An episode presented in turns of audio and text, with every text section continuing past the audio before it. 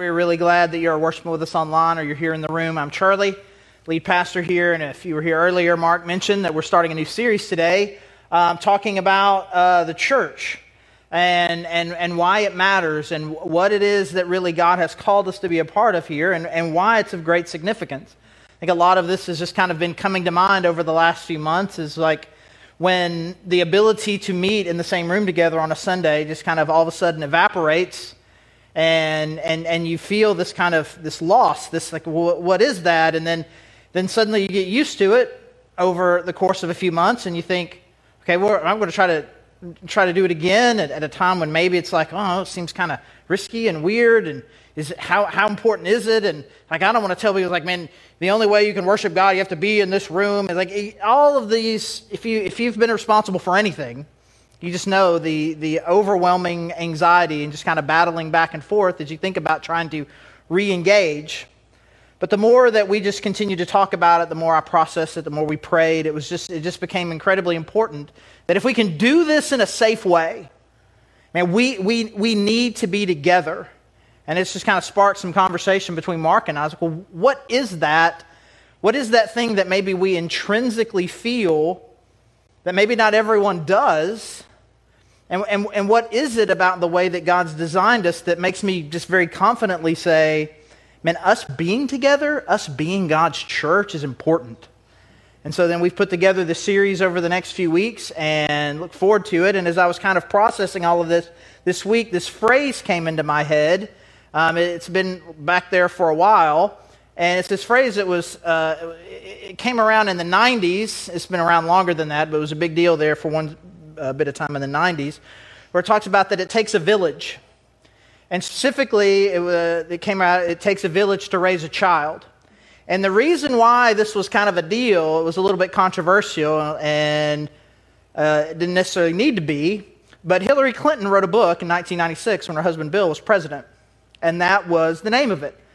And the idea of it theoretically was is that really if we're going to be a community man we can't just we can't be isolated man it takes all of us and all of our involvement especially with children, to raise them. And as you know, if you think that politics became controversial like three years ago, I would like to assure you that for longer than some of you have been alive, again, 1996, or some more than, than your memory goes back that far. So, what immediately kind of in the immediate aftermath of that was, is what people thought or believed that she was saying is it takes government to raise a village. It doesn't take government, it takes a family. And so that was, that was, that was this fight. There was this fight where we're not really, we're not really saying diff- we're just, we're just missing each other and we yell and we get really angry. But it, 24 years ago, the, the controversy and the fighting about that would have just seemed just downright wholesome um, compared to the world that we live in right now. But it does kind of show kind of two primary uh, uh, political philosophies that are out there right now. And just to oversimplify them, don't get mad, just oversimplify them. One is based on this sense of kind of more of a collectivism of, man, we need. We need, we need a strong government. We need to be able to rely on that government. We want, a, we want a government that's involved, versus we'll just call, on the other hand, a rugged individualism. My, my situation is up to me, and, and, and, if, and if, and if whoever the theys are, if they will just leave me alone, then, then me and mine will be fine. And I'm not necessarily asking you to pick one of those. It doesn't really matter to me one way or the other. Pick your political philosophy as far as what you think is the best system of government. But the bigger that those, either of those two ideas become in our brain, the more we begin to believe that not only is this a political ideal, but is actually the way the world works is eh, the best way for the world to work. What I would say is what happens is that God's people lose sight of what it is really that God has called us to. If I live in a world where I think that the government is responsible to take care of the needs that are out there, if I live in a world where I believe that the individual is responsible only for themselves, then I'm going to miss on what God has called us to. We'll just use a very simple example. when you see someone soliciting in some way for, for food or for money. It is, it, is, it is very likely, if you believe in one of these philosophies, you're, you're going to see a failure. You're going to see a failure. The government is failing our home, uh, the people in our community who are battling homelessness. You are going to look at it, it is a failure. This person is, is, is on drugs and has made terrible decisions. And if they want to get back to where they need to be, that they have to do something. But what God has called us to do and to be as His people is to collectively, as His church, as the people of God, to say, God has called on us to bring hope and life to this world, to bring hope and life to individual people. And we do this together. And when we see needs, we think this is what God has called us to do. I'm not looking to some other group, and I'm not looking at this person. You got to take care of it yourself. I'm saying this, this is one of the reasons God put us here.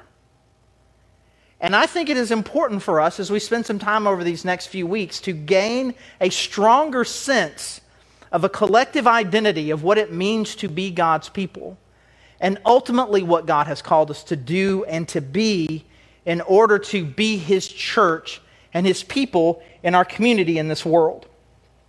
And so, um, it really does. It does take a village. It takes a village to do whatever it is that you just have in your mind right now. It takes all of us. And God has been in the business from the very beginning of His Word in creating these villages creating groups of his people that he brings together to encourage and strengthen each other. And then ultimately, then he puts them on mission to go make a difference in the world. So we're going to start at the very, very beginning, just about as early as one can, in one of the very earliest conversations that God had with anybody uh, in Genesis chapter 2. So in Genesis chapter 2, we've got um, We've got Adam and Eve in the garden, and there's this, um, there's this story. It's, it's, it, it's kind of weird on its face, but God's obviously, he's trying to convince Adam of something that, that God already knows is true, where Adam comes in and, and God's bringing all the animals in pairs. Say, hey, look, there's a, there's a, there's a, a, a, a guy elephant and a girl elephant. That's interesting. He's a guy dog and a girl dog. And they keep, and they keep going by and say, why don't you name them, name them, name them. And it says, and then God's like, man, there, and there just wasn't, there just wasn't a match for him. Like, of, right? Of course there wasn't. Those are dogs and chickens, right? There's, and, and, but what he was doing is trying to show Adam something that was true. And then God said it this way in verse 18 of chapter 2. The Lord God says, It is not good for the man to be alone. I will make a helper suitable for him. So I want to make sure that we're clear on the picture here. Adam is in the Garden of Eden. There is no sin in the world. He has a perfect relationship with God. And God looks at this situation and says, for the first time in Genesis chapter 1, He created this and it was good, created this, it was good, created this, it was good. It was all good, good, good, good, good, good, good, good. And then suddenly He was like, this is not good. It is not good that he's alone. Even though there was no sin in the world and he had a perfect relationship with God, a perfect, essentially face to face relationship with the God of the universe. And God looks at it and says, it's not good that he's, to be, that, that he's alone. And so I'll say it this way we were designed to be together. Now, this is often this is often used in Genesis chapter two, verse eighteen. It's often used as you know in a in a wedding context. You know, probably maybe the pastor brought it up at your wedding, right? It's about it's about God bringing people together. It's not good to be alone. Create the helper. You keep reading Genesis two, and you can make you can make a good marriage sermon out. of There's like three or four basic passages that all pastors know. We kind of pass them around to each other. These are these are the passages you can preach on at weddings if you'd like, and that's one of them. But I would like to say that there is a lot more going on here than that. That is part of what he's saying. But it's more than that because if again, if you look through all of Scripture, there are times where God says that He has designed certain people to not get married, to be single. He says, in fact, the uh, New Testament refers to it as a spiritual gift. Singleness is a spiritual gift that God gives to certain people. Now, but still, this principle is true. It's not good to be alone. We were never designed to be alone. We were always designed to be together. Your need for other people is not a bug, it is a feature. It was planted and created by the God of the universe, and it was put into you. You need this. It is not a reflection of your own weakness. It is not a reflection of some sort of problem that you have in your relationship with God. Adam had a perfect relationship with God, and it was not good that he was alone. And so I think there's this sense in which we all felt it for just at least for a minute back in mid March. We felt that, I mean, there was a lot that wasn't good, but that was just one of the things that wasn't good, right? This is just not good. And, and suddenly, when you lack the ability to connect, even if you, even, even, even, the, even, even the super introverts who were like, like uh, who, who were like, I, I, don't really, I don't really like people. Why do I need a friend? I, I, another friend. I have one friend, and I don't. See, and, and I talk to that friend once a year, whether I need to or not. Right? Even those people like like for a minute like like for a little while on, on, on social media they're posting like oh man introverts we're loving this. Who even cares? And even they that even they even they started to crack after a while right? But then i'm afraid that something's happened since we cracked. And to use the metaphor let's say that what cracked is is is my leg. That hurt and i knew it hurt and, and there was a problem and I was looking for a problem. But then what happens is, if you can't fix it, well, then you just kind of start to learn to walk with a limp. And then, then, then as you're walking with a limp, you've decided that that limp is normal. And you do it long enough, and it's not a limp. That's just how people walk.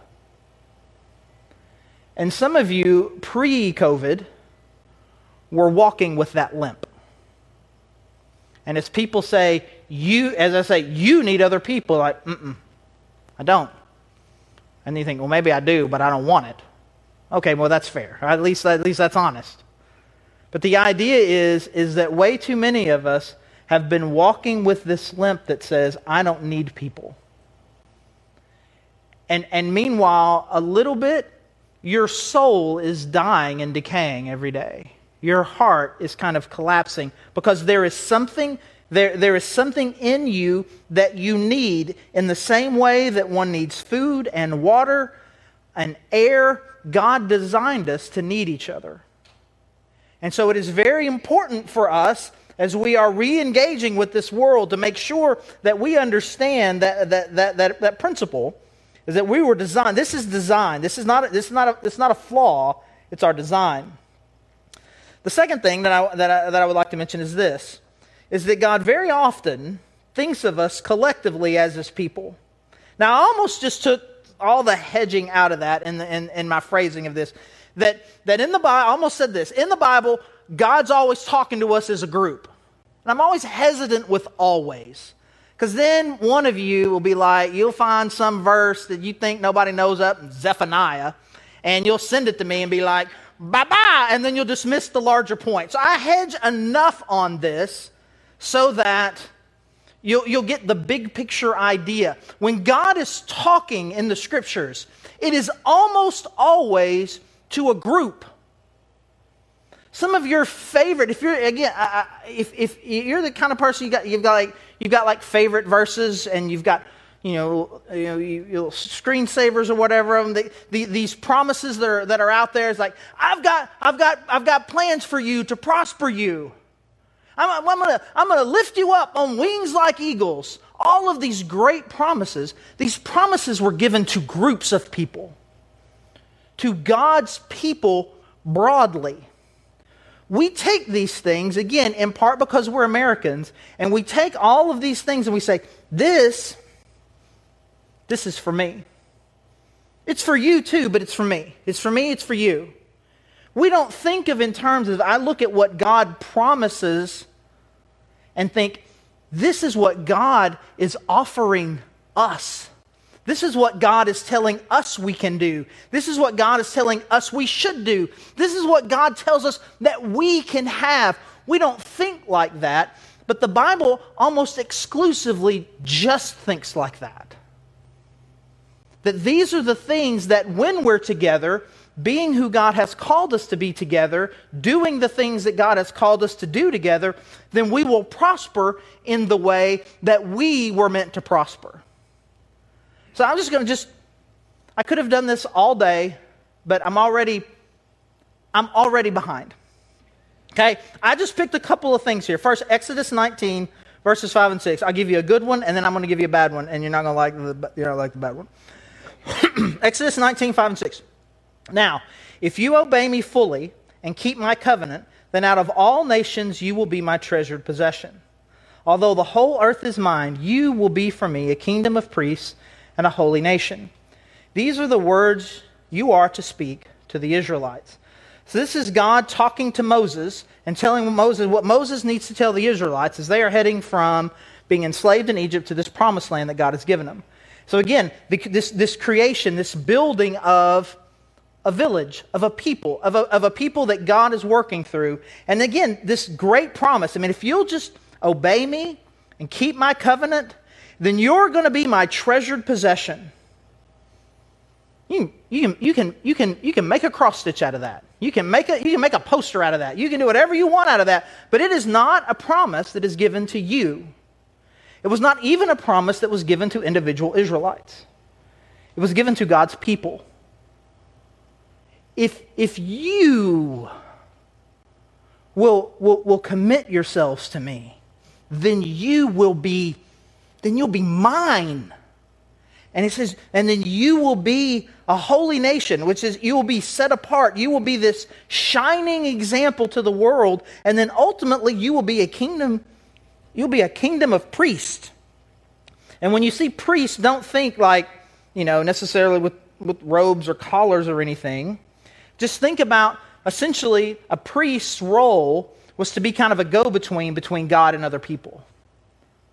And so, what he's saying then is that all of you, whether or not you have the job of priest or not, all of you will be priests. All of you will be my priests. You will be my representatives. This will be like, you're my ambassador, you're my person, and you're going to put you out there. But all you, if, if, if you will do this, not you, not you, you, if, if we will do this, then we will be able to be this for God. Again, it's the way that God seems to think. And here's the bad example of that Joshua chapter 7. We are now all the way to the promised land, and they are now conquering all of these different towns. And God would give different rules before and after of kind of what they were supposed to do. And in this previous battle that they have just fought, God said, You can't take anything, no gold, nothing.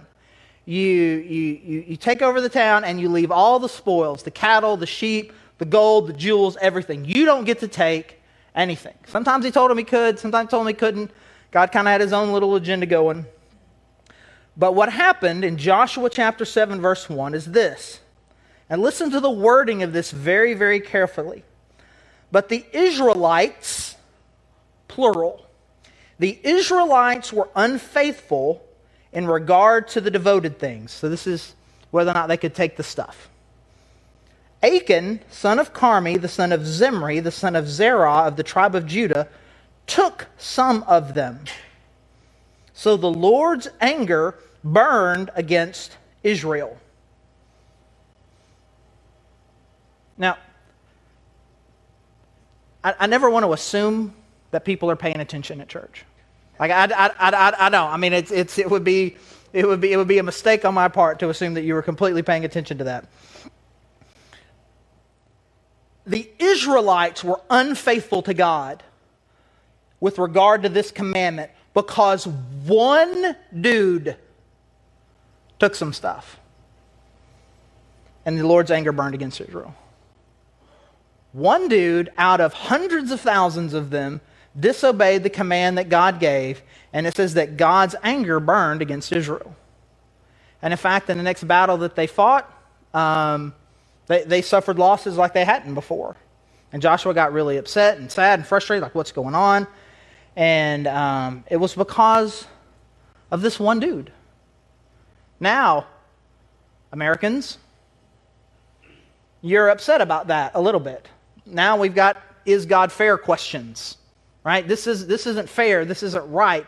How could God make other people suffer for what somebody else did? That's not right. I do my, I, I, I reward me for the good things I get and, and punish me for the bad things I do. But don't, don't, this, this, this is not right. But again, we only, we only like it when it works against us. We don't, we don't, we don't really mind if, if we inherit good things.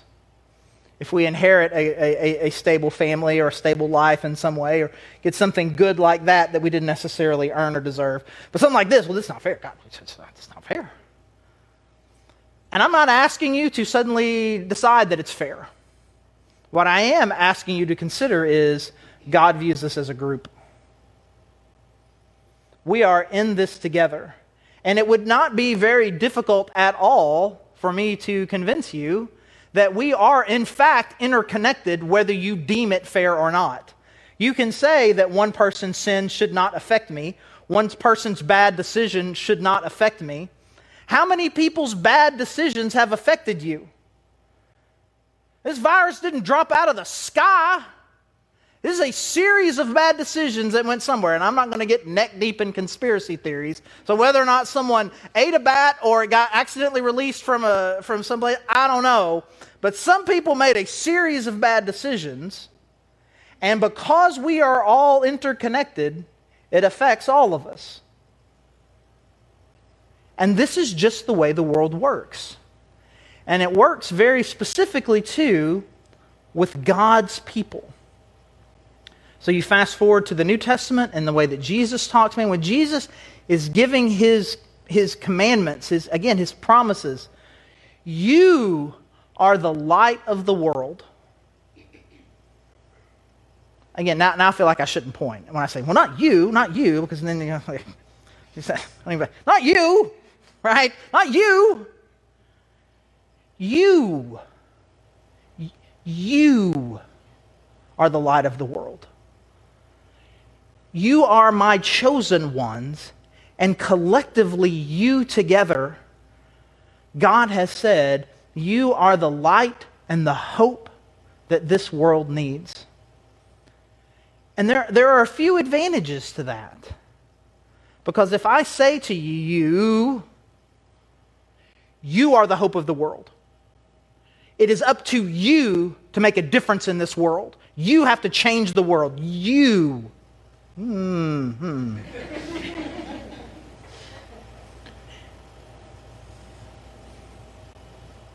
you, though, you, you could do a lot of great things. You, you, you do great things all the time. I almost like I wish we, we, we, spoke a different language so it would be very easy. I, I guess I could just go Southern. Y'all, you would struggle, but y'all be great. And again, so then it comes down to this He has given us a great mission that can only be done together. We've already talked about one of those verses. That, that, that, that we are hope, that we are light. This is what he said. You are the light of the world. The world is a dark place, and He has called you, He has called us, us to be light, to bring hope and life to this world. This is us. And then the last thing that Jesus said, Acts 1 8, but you,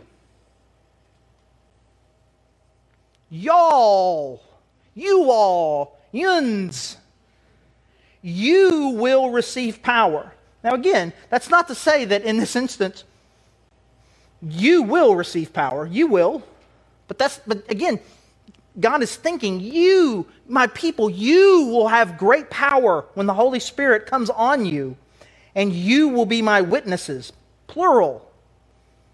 Not you will be my witness, you will be my witnesses in Jerusalem and all Judea and Samaria and to the ends of the earth. This is not a small thing. But this is what God has called us to be. He has called us to be His witnesses. both where we live, in the surrounding area, and ultimately to the very ends of the earth. And this is what we can do if we all decide that we are going to do this. So we stand up here and we get all excited and fired up and say, man, we can make a, we can make a difference in this world. We can make a difference in our community. We can really do something to eliminate hunger in Northwest Arkansas. I don't think there's anybody here who thinks that they can eliminate hunger in Northwest Arkansas. But you know what I believe? I believe we can. Now we got to get a little bit bigger with our we, right? It's not just us here in this room. But there's lots of us's out there in Northwest Arkansas. And collectively together, we can do this. You can't eliminate hunger. You can bring an buy an extra bag of groceries and bring it with you on Sunday and put it in the pantry. You can do that. You can't stem the tide of generational poverty in our community. But you can buy a backpack and fill it with school supplies so that an impoverished kid can have school supplies. You can do that. And if you do that, and you do that, and you do that, and you do that, and you do that, and you do that, then suddenly you